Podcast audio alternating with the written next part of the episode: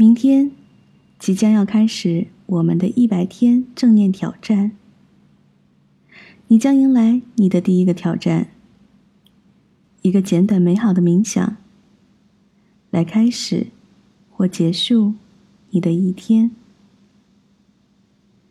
在接下来的一百天里，你每天都会收到一些世界上最好的练习和工具，来培养你的正念习惯。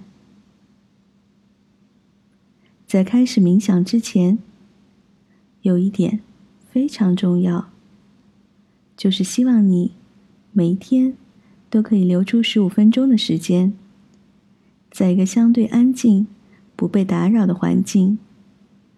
尽量完成当天的冥想练习。这些练习旨在帮助你感觉神清气爽，充满活力。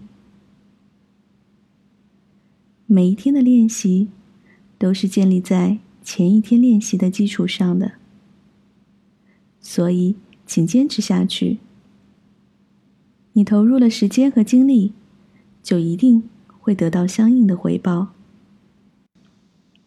正念是幸福的核心，所以你练习的越多，你就会感觉越好。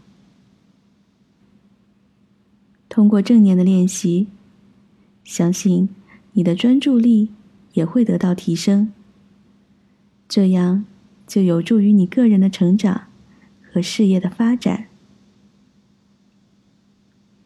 还有一点需要提醒的是。请记住，这是为你自己和自己的幸福所做的事情。所以，对你来说很重要的是，你要付出努力，并承诺安排正式的时间来参加这些练习，就像你安排其他重要的约会一样。我知道，有时候说起来容易，做起来难。当你在练习中遇到阻碍，或者日常的练习成为你的一种负担的时候，你会失去热情，对于新的练习也无法提起兴趣。所以，在练习的时候，你需要弄清楚什么是对你有效的，什么是无效的。这样，你就可以根据需要来调整你的练习。准备好了吗？第一天，从明天开始，我期待你的旅程有意想不到的收获。